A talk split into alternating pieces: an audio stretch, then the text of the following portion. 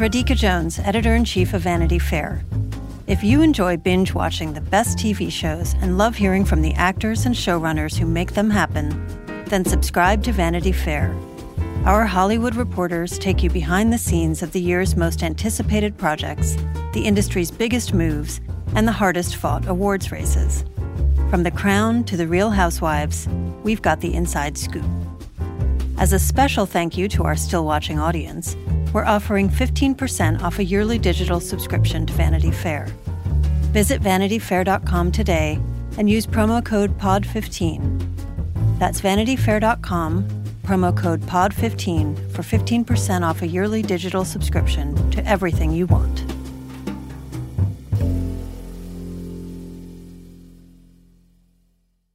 Ladies, your table is ready. They say some things never change, but the truth is, life is full of surprises. And as your story unfolds, the city reinvents itself. And just like that, a new chapter begins.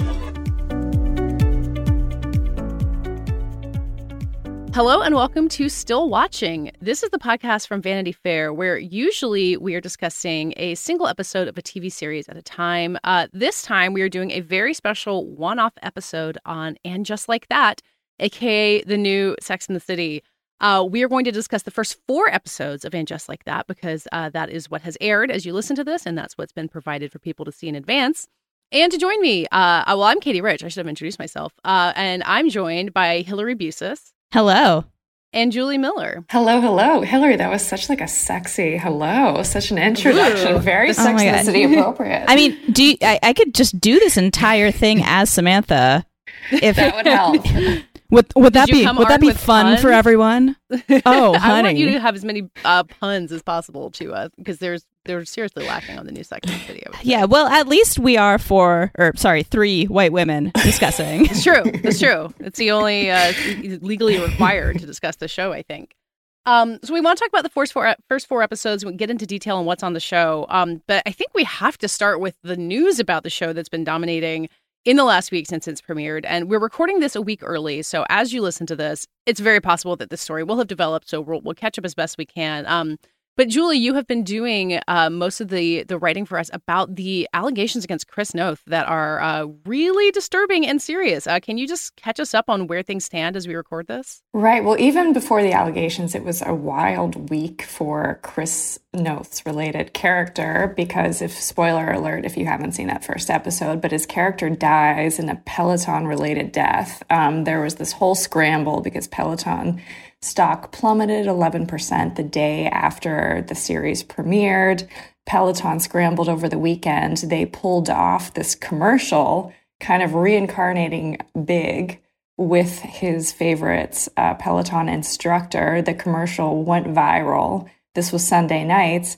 And Ryan Reynolds was responsible for it, which is a weird footnote that I feel like doesn't have to be included. right. He has a production company. He was there. Somehow he manifested this whole thing and he provides the voiceover. Anyway, cut to Thursday. There's terrible allegations surface in the Hollywood Reporter from Kim Masters, in which two women who did not know each other, do not know each other, came to the Hollywood Reporter, um, I guess in in the fall after HBO Max announced that they were going to reboot the series.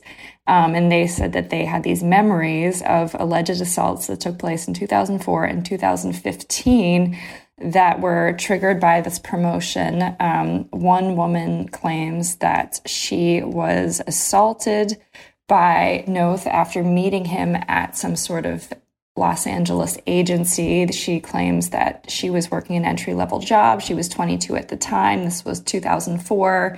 He got her number, started calling her, invited her over to a building where he had an apartment, assaulted her there. She claims that she went to Cedar Sinai after, had to get uh, treatment from the UCLA Rape Treatment Center, which confirmed it did treat her, but did not give any specifics of the situation. The other woman met Noth in New York City. This is um, this woman who who uses the pseudonym Lily was 25 at the time, um, and and she claims that she was a Sex in the City mega fan. So when she met Chris Noth, she was just flattered and he invited her to Il Can sorry, I'm not pronouncing this. Il Cantarini. I, Il, I Il remember Can- this one. excuse it's it's Il Cantinori. I'm very sorry that I Oh know this. no! I'm very sorry I that I know that we this had with a- such absolute clarity. this is why you're here, Hillary. It's okay. Right. So she claims that he invited her over for dinner. She was all excited because the restaurant served a plot line in Sex and the City. She gets there, the restaurant's closed, they have wine. Noth invites her back to his apartment around the corner, and then she claims he assaulted her there. Um, anyway, so these these allegations come out on Thursday. In the hours afterwards, Peloton pulls this this ad that they had put together in 48 hours from all of its social media accounts. HBO has not responded to any of you know questions for comments. And today, um, there these allegations just seem to be gathering momentum on Twitter, at least. But you know, we'll we'll see how this this lands in the HBO Max universe, and if any of the cast members, who I imagine are doing a ton of press right now, will have to respond to these allegations. Uh, yeah, that was an incredibly uh, Sorry, that was very concise sketch of- exhaustive. No, no, but it's I mean, wild ride is really the way to describe it because the Peloton thing was like funny and silly, and then Ryan Reynolds was involved, and then it just took this turn to really terrible and and serious, and it doesn't really have anything to do with the show, but it does. And, and, and he's not going to be on the future episodes of the show, which I think is a really uh, big break for the series itself. But, but Hillary, how do you feel like it's overshadowing this kind of long-awaited return of Sex in the City? I mean, yeah, it certainly is, especially because you know, not not to conflate a person with the character that they play on TV, but the version of Big of John James Preston who is on the show now has been like really kind of sanitized in a way that he wasn't on the original show. Like Mr. Big in the original Sex in the City was always very like remote and a terrible boyfriend and he was always you know failing carrie um and they they i don't know if it's just the passage of time or a more conscious reevaluating of the character but you know everybody is kind of treating him on the show as though he was this like saintly perfect husband. Um and so having the the dissonance between this more recent version of the character and these actual allegations against the actor who played him is i mean that's certainly something that I, the show it seems like the show didn't anticipate it um it seems i mean i guess it's good for them that he's not on it anymore since you know they won't have to face questions about his continued involvement um but it Yeah. definitely casts a pall over the project considering the way that the characters are remembering him um if that makes any sense So you're Susan Sharon at the uh, funeral saying, does anyone else remember what an asshole he was to her? it, I mean, basically, yeah, it is kind of insane. Even even when Natasha shows up um, in episode three, and you know, Carrie is forced to kind of reconcile her past behavior with her present. Like, it does seem like the show doesn't totally remember how messy and like complicated it used to be. Um, but that's that's very separate from the very real issue of an actual person having allegedly, you know, assaulted actual women. I should, Yeah. you know, make that clear.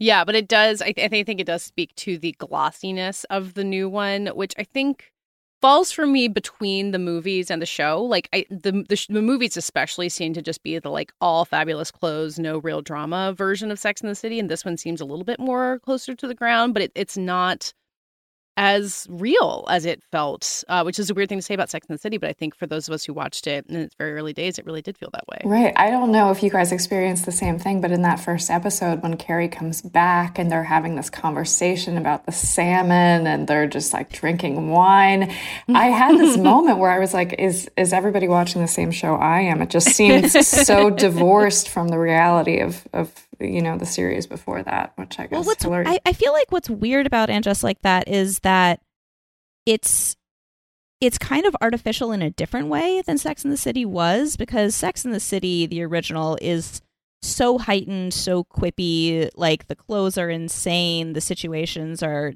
you know very heightened. Like uh, not, nothing that happened on that show is real. None of these women are actual recognizable people. But I feel again, just like that, kind of conversely, I guess, to what we're saying, is trying to make them real and trying to make them kind of reconcile with reality in a way that isn't totally comfortable for them or for the show. Interesting. Like I think if the if the movies went too far in the direction of like we're just going to have fashion and shoes and like puns, then this is maybe trying to correct for that, but it's still an overcorrection. Exactly. Yeah. I mean, I think you see it really obviously in this fourth episode where you've got um, Charlotte trying to invite black friends to a dinner party and worrying about them being only the only black people. And earlier in the season, you kind of have Miranda like really struggling her way through this class. I mean, I think the really conscious effort to have people of color on the show at all um, is kind of. I mean, they had to. They couldn't have had this show be as white as it was in the original incarnation. Uh, and I've got, I've really kind of come around on some elements of it. Like I think like Charlotte and Harry as the only white people at this dinner party is funny. Like they and they, there are a lot of like good moments in that. Um, but it can feel really awkward because there's still a bunch of white people like kind of trying to catch up with the moment. Like where are you guys landing on that specific um attempt to update the show? I appreciated that they kind of leaned into that blind spot with these scenes around the dinner party and kind of incorporating that as the storyline because the show had been so white. I, I mean, Charlotte. Charlotte even says, "I wrote this quote down. It is unacceptable that we had that we, uh, or sorry, it is unacceptable that we don't have a more diverse friendship circle." which like really like that's a ridiculous thing to say. It does feel like something that charlotte would say and it does right. feel like oh yeah. it's, it's a commentary on the show but it does make sense also within the show's universe that she would be like having this panic. Yeah. Very much. And it makes sense for miranda too. Like i think in that first episode like her like extremely cringeworthy like moment in the classroom was felt pretty terrible to me but i do think her as a woman who went to the women's march and is like trying to catch up on intersectional feminism and, and struggling at it like that does make sense as a character beat even if it's not been presented in the most elegant way sometimes. it does but yeah i think i think that charlotte making friends with like a high powered like black woman who is really just like in the same in the same socioeconomic like circles as her makes a ton of sense. I think that Che Diaz, Sara Ramirez's character, is really interesting, especially seeing how they're going to interact with Miranda. I think that the Miranda storyline with her professor is the one that's like not sitting mm-hmm. well with me, especially like that conver- when they have that conversation at lunch or at dinner about like parenting and trying to have it all. It's like I, I just don't believe I don't buy that this woman would want to spend any time with Miranda outside of the classroom, given the way that Miranda has acted every time they've interacted. Yeah and that that character um played by Karen Pittman still feels like a sounding board for Miranda more than a person um which I think is true of basically all of the new characters of yeah. color except for maybe uh Che Diaz like I think they are yeah. more of a person and like I think we're obviously heading up to Miranda, like having a crush on Che, whether or not that actually is a relationship. Um, so I'm intrigued to see where that goes. And the rest of them, I'm like, all right, guys, catch up. Like these are these have to be people, not just like window dressing. Yeah. To although, although, to I guess the show's credit, they're trying a little bit with Nya's the only one I think that we've seen like at home away from any of the other characters, right? Like we've we haven't seen what uh I for I'm forgetting what Charlotte's friend's name is.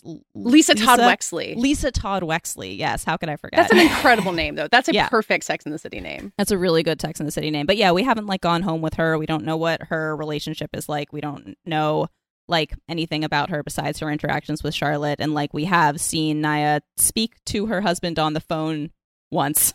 which is, yeah, I, I think you see them like having coffee in the morning too, yeah. as like part of a montage. But yeah, it's it's not much. I do think that um just to uh, talk about Lisa Todd Wexley for a second. So that's Nicole Ari Parker, and then her husband's played by Chris Jackson, aka George Washington from Hamilton, and the two of them just really fit into this world. I really like them as like Sex in the City side characters. So I I hope we get to see more of them because they they they are well set within the Manhattan of the show, I think. Right. Yes. And uh, and Seema, who we meet in episode four, I think also seems like more of a person. Um, yeah, the real estate agent, right? Yeah. So she's going to be Carrie's friend. Um, and she seems like she's sort of a Samantha type. Right. Exactly. I know. Mm-hmm. I, I'm excited to hear more about her her dating app storyline because she seems the entry point to me about you know Michael, Michael Patrick King has teased that one of the reasons they needed to kill Big off was because they wanted to see Carrie explore these storylines that she couldn't otherwise, including Carrie getting into dating apps. So it seems to me that Seema is going to be the whole dating app liaison who who introduces Carrie to that world, if if my guesses are accurate. I'm Claire Fallon. And I'm Emma Gray. We're culture writers, podcasters, and hosts of the show Love to See It. Every week, we give an unapologetically feminist dissection of reality dating shows, rom coms, and other romance narratives.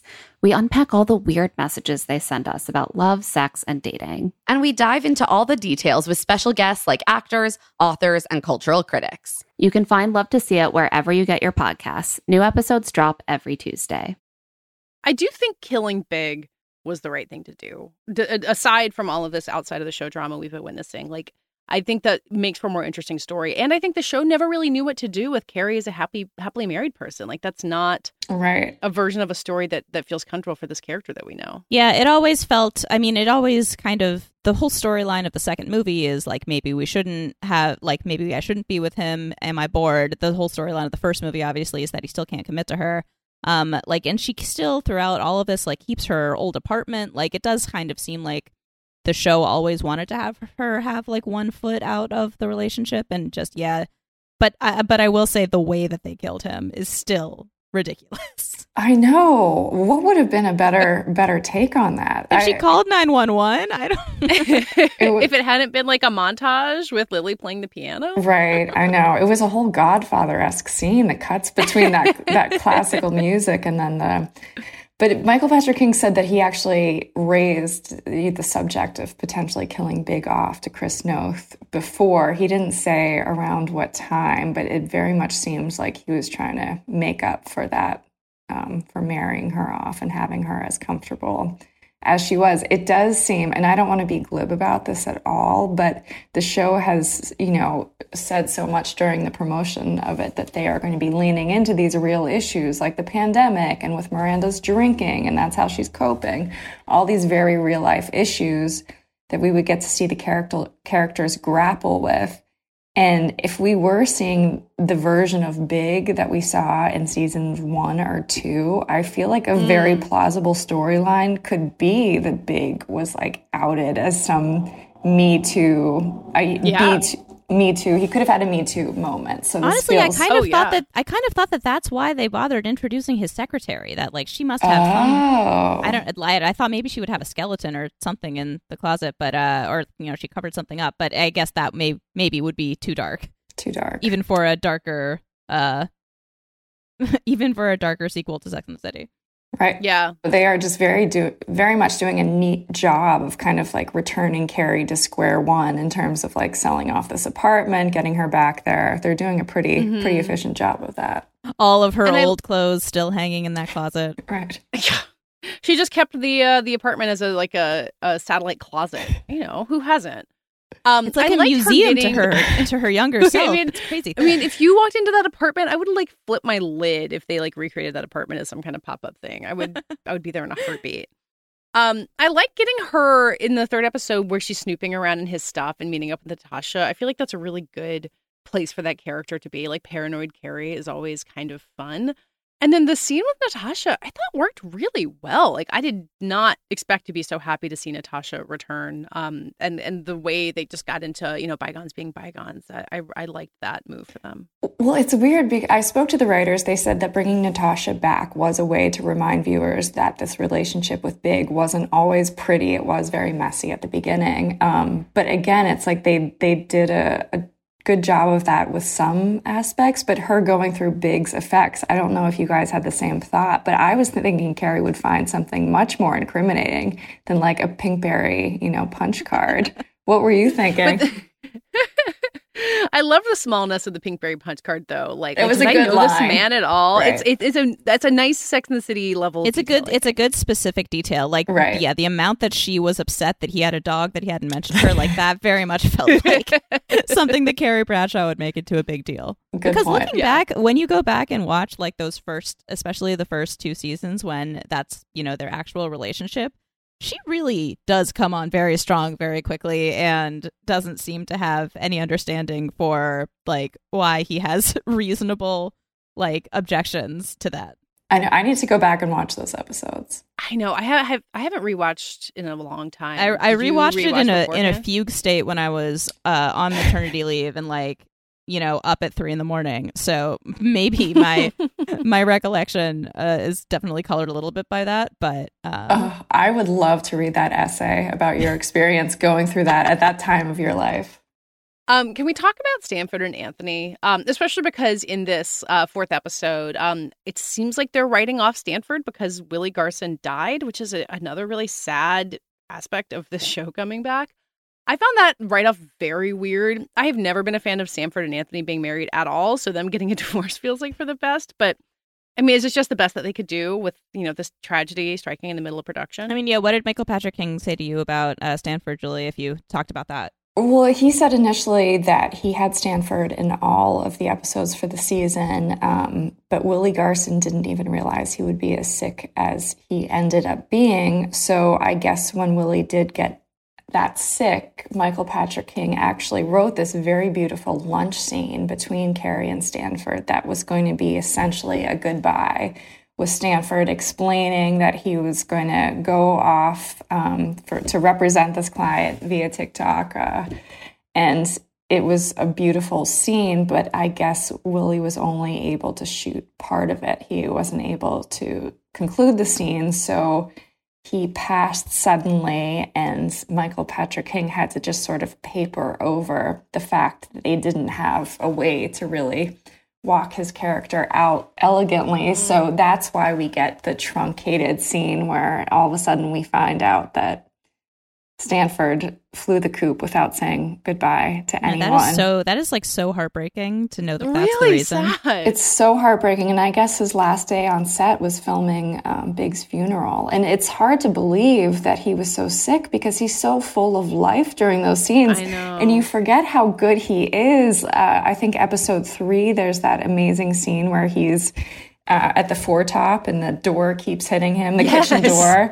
And then uh, episode four, that he still managed to film a few scenes for that. But the genius scene where he's like hiding out and he runs back in to get his martini, um, it's just very sad. yeah, that um that lunch scene because you forget like how much of Sex and the City is based on them sitting at restaurants. Um, and that one with them at the kitchen door is so funny and so well done. But he will be missed. Uh, I just, right.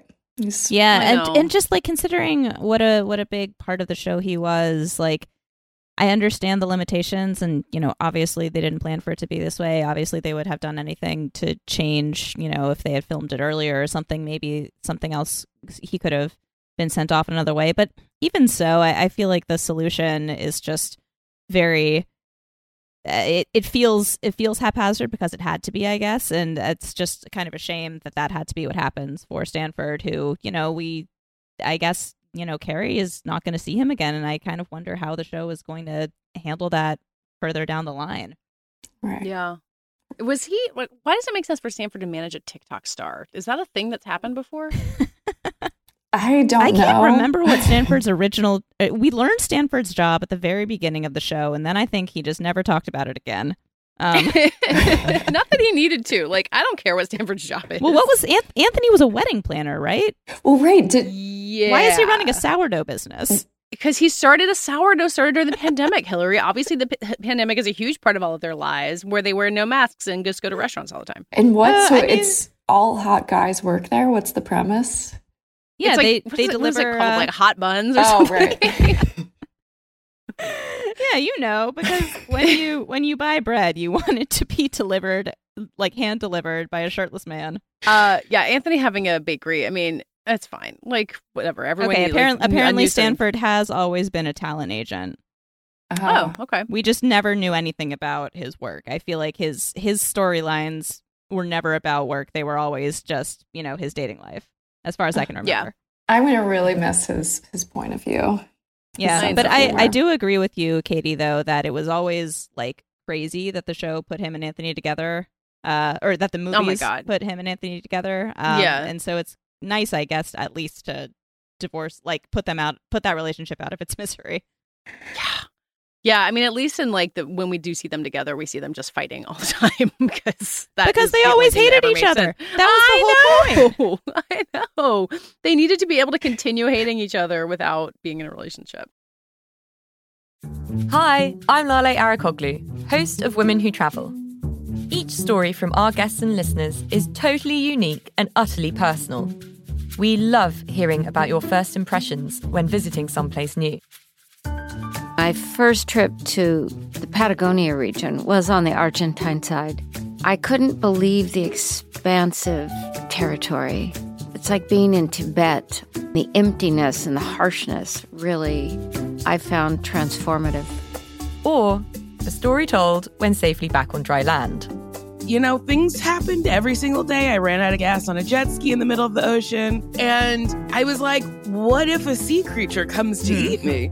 But then I'm delusional. I was like, I'll make friends with it and it won't eat me. And maybe I'll ride that back to shore. That's how it works. yeah. Join me, Lale Arikoglu, every week for more adventures on women who travel, wherever you listen to your podcasts. Um, all right, where are we landing on Miranda's whole deal? She's like of the three of them, I think the one who's struggling. I guess well, I, get, I mean Carrie's a widow, so like fine, she's struggling too, but like she's got this drinking problem that's been like telegraphed pretty broadly throughout the whole time. She and Steve are not sleeping together. It seems like uh Che, it's going to be I don't know. I mean, uh, she has to constantly gonna- listen to her disgusting son have sex. Oh, Brady is too sucks much. so much. Why do we have to deal with Brady being so awful? I was So not expecting gross. that episode to open up with him having sex. I was not ready for that. Yeah, like the first episode, like one of the first things we hear is about Brady having sex. Not, not what I wanted. Not cool. Like, I get that. I guess you know. I mean, it's good, I guess, that it's not called Sex in the City anymore, since so few of them are having sex. But I don't want the one representative of sex to be a 17 year old child. Ugh.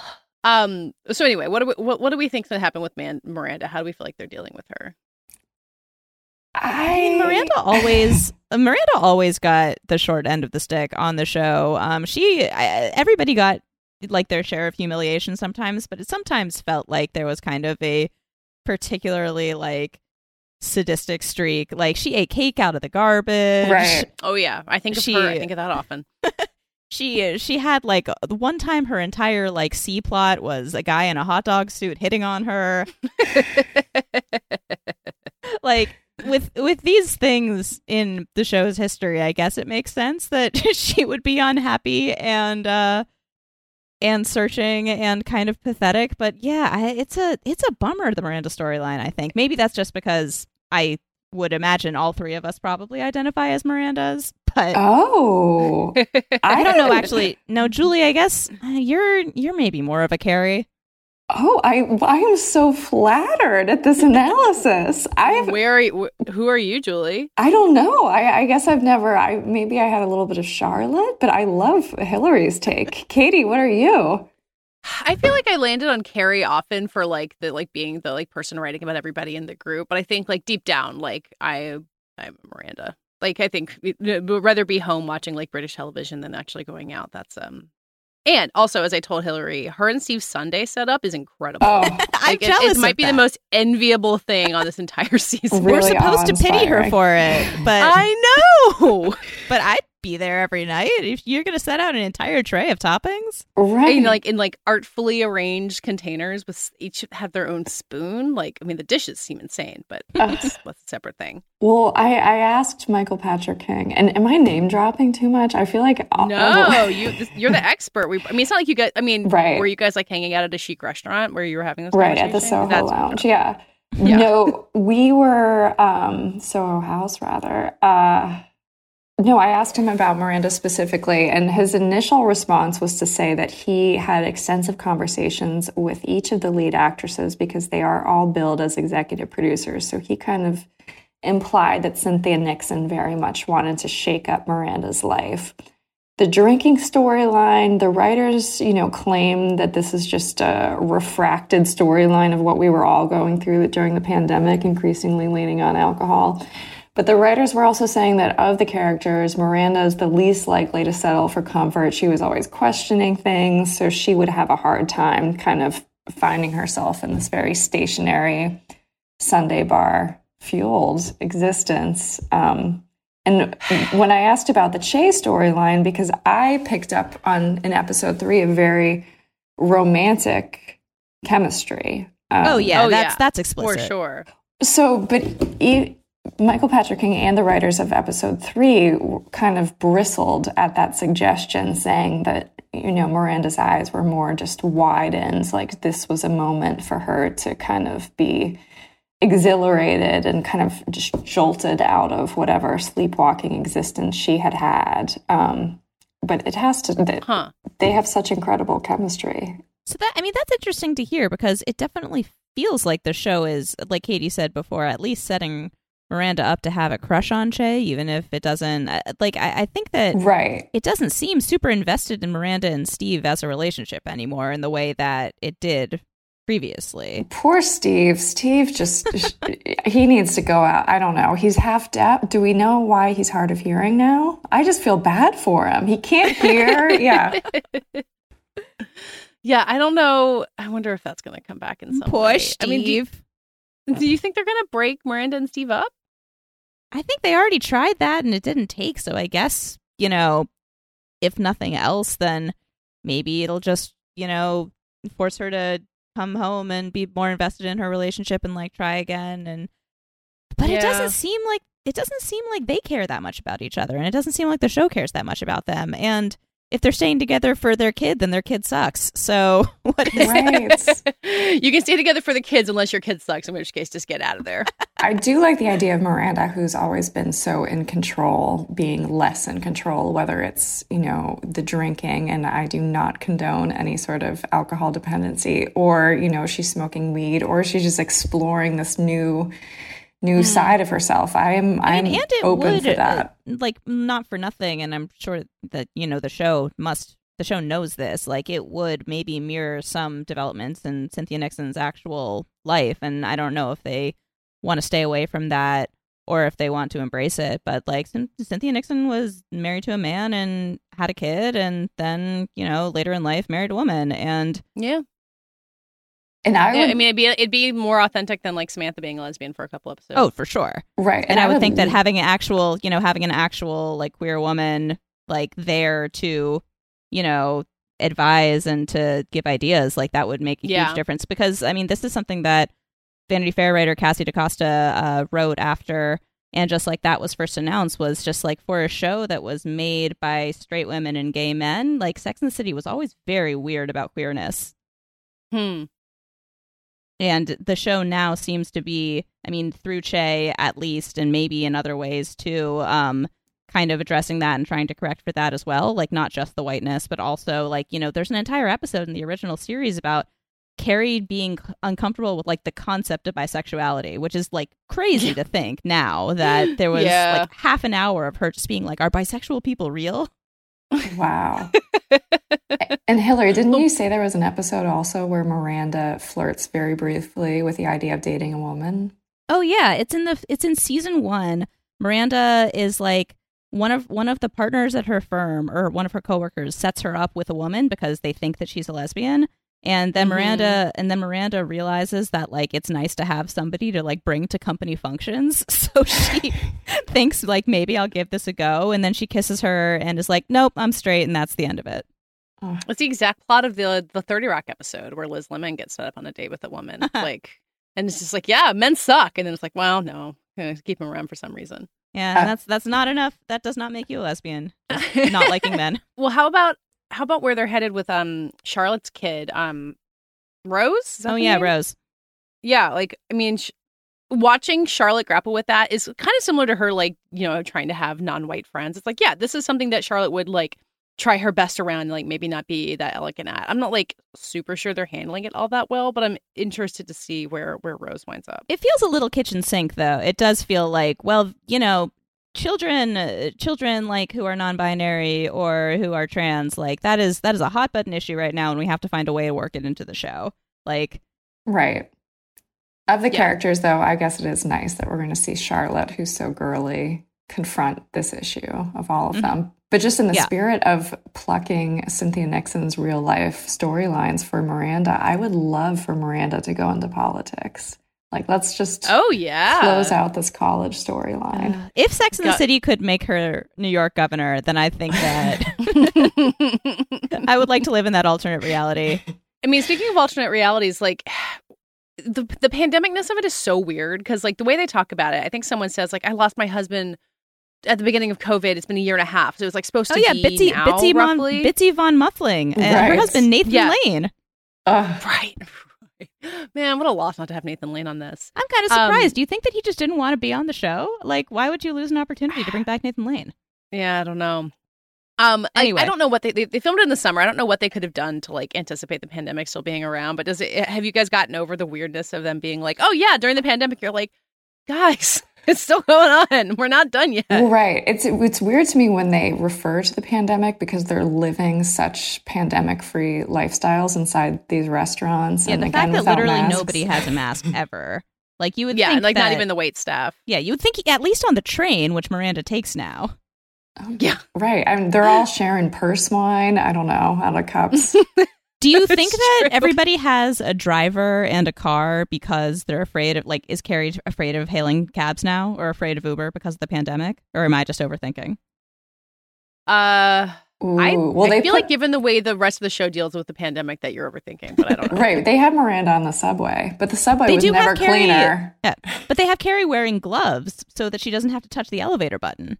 Oh, interesting. Oh, they do. Yeah, she mentions that in episode like one, I think. Oh, I remember the gloves. I think I missed that line.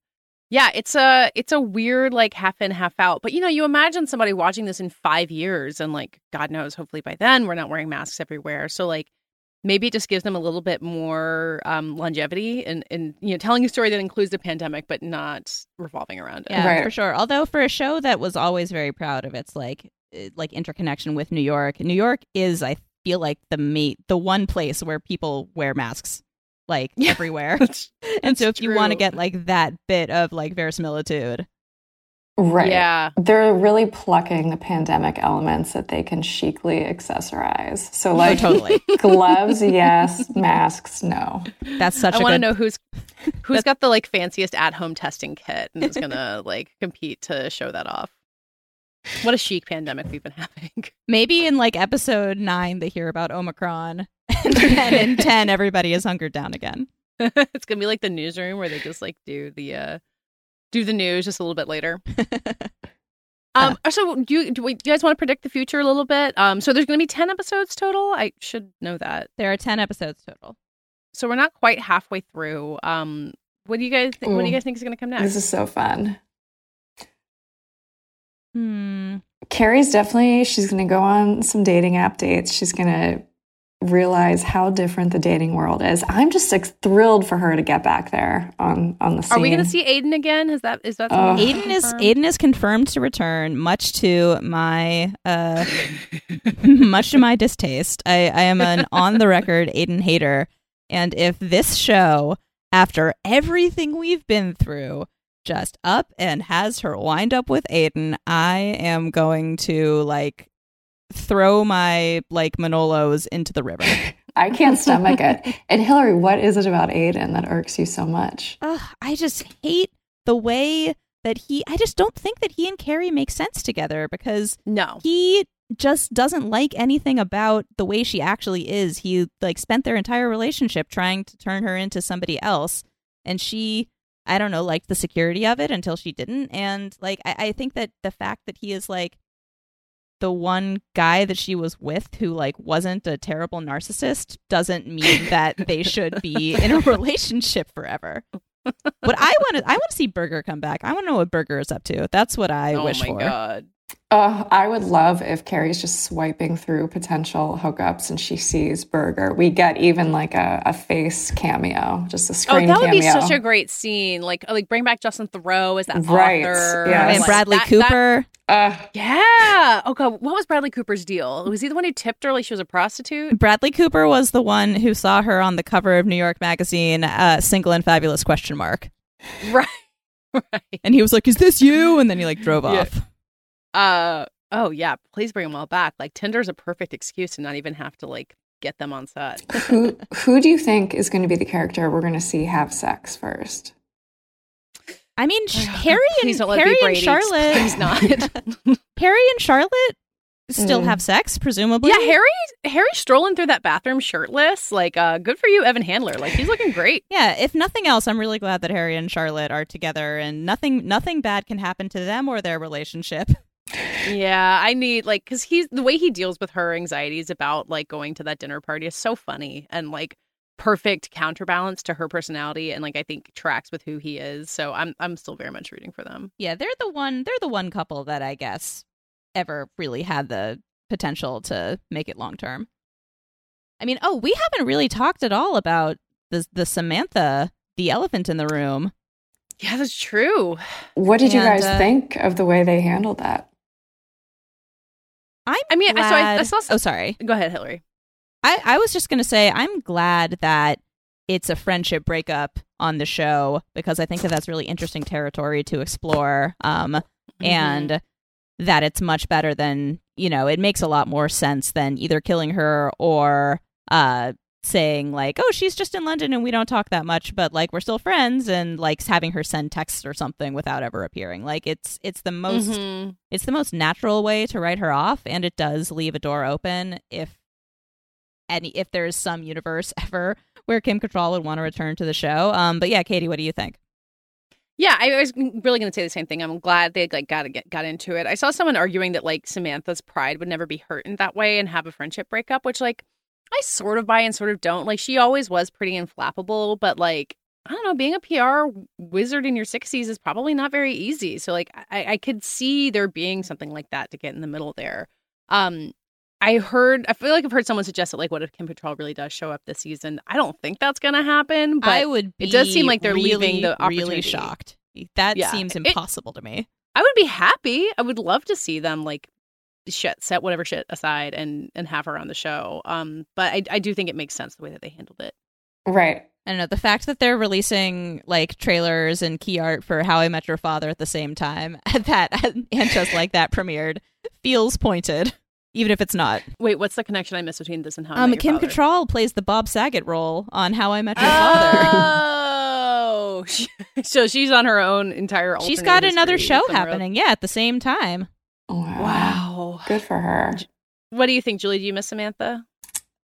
Honestly, I I was good with it, and I I thought it was a very high road approach to take. You know, factoring that friendship breakup into it, and I felt like they could have definitely villainized Samantha um, in in a different world, just given all the tabloid backstories. But I felt like they handled the plot line with dignity and respect. I asked um, Michael Patrick King if he had heard from Kim after the episodes premiered, but he said he hadn't. Um, if if I'm Kim Cattrall, I'm I'm very touched by the way they handled the storyline. And Hillary, you Oh, had man. such a I think she's still burning that grudge. I don't know. Um, no, but Hillary, you had that good um, analysis because they do very much leave an opening for Kim Cattrall. If in any any version of the world, she, you know, her job on the other show wrapped up and she wanted to come back. And also, we very much see Carrie like apologizing to Samantha in those text Mhm. messages. Um, Hillary, you're you're yeah, reading of and trying to take yeah, trying to take some like responsibility uh or like some blame I guess for the collapse of the of the relationship, which does feel like a meta touch. Um although I don't know, there are if if and just like that, so much of it is Sex in the City trying to kind of like apologize for its own past and, you know, its lack of inclusion and uh you know, the the things that it did and said in the 2000s and the 90s that are not as acceptable in the culture today, then I do feel like it's kind of hard to translate Samantha as she was to the present day. Like, I think that the show would have a lot of trouble bringing her into anything like real the real world in 2021 just because Hmm. she is so like I mean she she had a whole episode about dating a a black man and about his sister not liking her. And like that is I think one of the like cringiest like most difficult to watch episodes looking back. Like it's it's Mm. pretty racist. And she had a you know storylines where she was clashing with like the trans sex workers who live who uh were working on her block. Like I, I don't know. And just and the pandemic stuff too. Like if her whole thing is like going out and meeting people and having a lot of sex, then like how did you do that even in a briefly post pandemic world? I don't know. I think it would be really hard to write Samantha.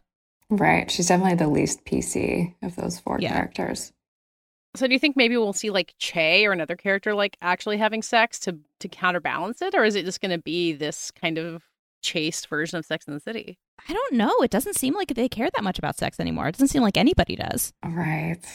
We're all they're all Miranda's and Steve's just settling for their Sundays and uh, and complicated Netflix series instead of uh, having sex. Miranda and Steve come for us all. Right. Ugh. Although before Big died, Carrie did have him. What was she going to have him do? Masturbate? Oh yeah. Oh God, yeah. Wow, I had really blocked that Right. out. Um, that scene was also very embarrassing. that scene was so weird. Especially because like they've been married, you know, for God knows how long, and she comes in and like asks him about like a very basic element of his sex life. It's like, wait, Right. and I, I mean, I did see people being like, "Was Carrie always this much of a prude?" I was like, "Yes, she was absolutely always a prude." That does ring But- true. Yeah, she was always writing about Yeah. other people, and she was never like, yeah, she was never getting that explicit about her own stuff. Yeah, and her being like on that podcast, like not willing to go there, like that all seemed exactly right. But the big part was super weird. Yeah, that and also her uh, continuously asking other people to split like fattening entrees with her. That that rings very true right. Um, well, I assume you guys will still be watching this every week uh, religiously. Like, I, I can't, I can't bow out now. Oh, absolutely. I am in till the end. Yeah, I that's the thing. Like as bad as it has been, as bad as it's gotten, it's never going to be as bad as Sex and the City 2. I think we can all No. probably agree on that. I have not revisited Sex and the City 2, but I'm sure that it doesn't. I'm sure a rewatch wouldn't do it any favors. No, no, not at all. Hillary, Yeah, what? this, this franchise has put us through hell. We can't, we can't give up now. Right. Yeah, we got to see it through to the bitter end until until the peloton strikes Oh, all of come- us down. Comes for us all. what were you gonna say, Julie? Oh, I was going to ask Hillary, the super fan, what storyline is giving you the most joy? Um, what storyline is giving me the most joy? That's a great question. There's no, there's not a ton of joy here. I, I gotta say, um, I really loved. This was like a blink and you'll miss it moment, but Ali Stroker, the uh, the amazing Broadway Yeah. actress, popping up as one of the podcast engineers, yelling at Carrie about her social about Yeah. her social presence. I thought that was great. I oh, hope that she was fantastic. back. And getting in the fight with that with that guy. Maybe they're the ones we'll see having sex. Um, her and that other guy from the podcast, uh, yelling about whatever hookup they had. Oh yeah, that was fun. Yeah, like I just I want there to be more fun. I think I understand why it has the tone that it has. Like you kill off a major character, like you don't want to just move away from that, but I do want it I want it to be more fun. I want it to be more quippy. I want there to be more comedy, I guess. Um that's kind of what I'm hoping for from the rest of the season. I don't know. What about you guys? Yeah, I'd land right about there, and I, I do feel like it's getting there. I feel like it led that funeral episode being kind of the like nadir of comedy. Like it's been lightening up after that. So I've got I've got hope that that's the direction it's heading in. Right. She really got rid of all the big trappings, including this apartment. And she's going to be, I feel like, again, within those four episodes, they've finished up all the big storylines. And I think we're going to see her really starting in some new dating related directions. And I'm curious also what that's going to do to the relationships, just given Charlotte's in such a different place in terms of being married and having kids, and Miranda's going Yeah. through such a very different storyline herself. I mean, yeah, in some ways that was kind of the most unrealistic thing about the original show is that these four women are friends in the first place. Are friends who Mhm. are like close enough that they get lunch all the time. Right. Yeah. Exactly. Yeah, I, my my vision of adulthood from this show definitely involved a lot more like brunches um, with with the same people every week. It would it would be nice. All right, I think we can leave it there. Um, we are not planning to do another still watching about Sex and the City, but who knows? Maybe um, there will be something so shocking in a future episode that we must reconvene on Mike. When Aiden Um, falls off the treadmill in episode nine. I mean, Hillary, if you say that out loud and it happens, like you're going to get the blame. So just be prepared for the Aiden Nation to come after you. Uh, I would gladly, I would gladly take the ball. Um, well, and usually at the end of Still Watching, we um, have everyone say where you can be found on the internet. So, Hillary, why don't you go first? oh yeah, sure. Um, find me on Twitter at Hillabuster. And how about you, Julie? Also on Twitter at Julie W. Miller. Um, uh, I'll be scouring the curbs of the Upper East Side for the Pelotons that have been given away by um, the furious people. But other than that, uh, I'm on Twitter at Katie Rich. Uh, this episode, as always, was edited and produced by Dave Gonzalez. And uh, in the meantime, happy holidays, everybody.